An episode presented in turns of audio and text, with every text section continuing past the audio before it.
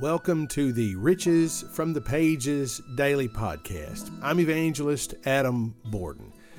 In Romans chapter number five, verses one and two told us that we can rejoice in the hope of the glory of God. Today we pick up in verse number three with a step-by-step progression toward a mark of maturity in the believer. I love this phrase, and not only so. That that that reminds us that no matter how long we've been saved, no matter how long we've studied the Bible, no matter how long we've labored in prayer, that there is so much more to God, so much more grace, so much more provision, so much more within the Scriptures that we can never exhaust its riches. Now, let's look at this progression. And not only so, but we glory in tribulations also. Whoa, wait a minute. That is absurdly illogical. But but read on. Keep reading.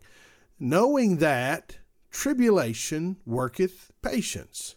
By the way, little tip from your Uncle Adam. Never pray for patience. There's only one way to get it. And reading on.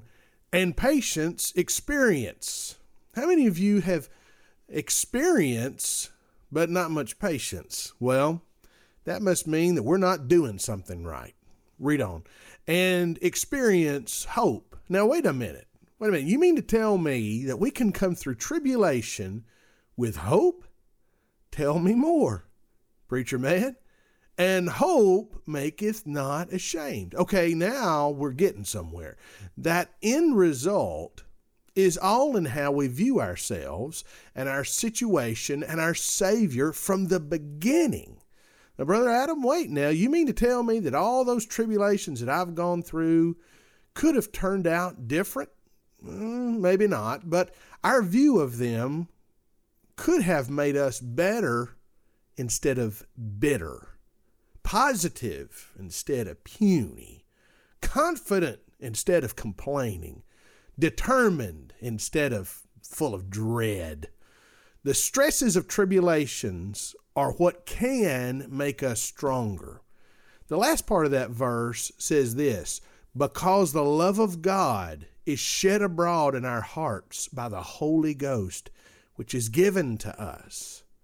Maybe we didn't realize it at the time. Maybe we just didn't know that the tests and the tribulations that we go through were meant to make us stronger and not weaker.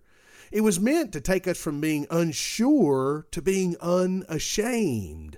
People who are not ashamed testify as to why they're not ashamed.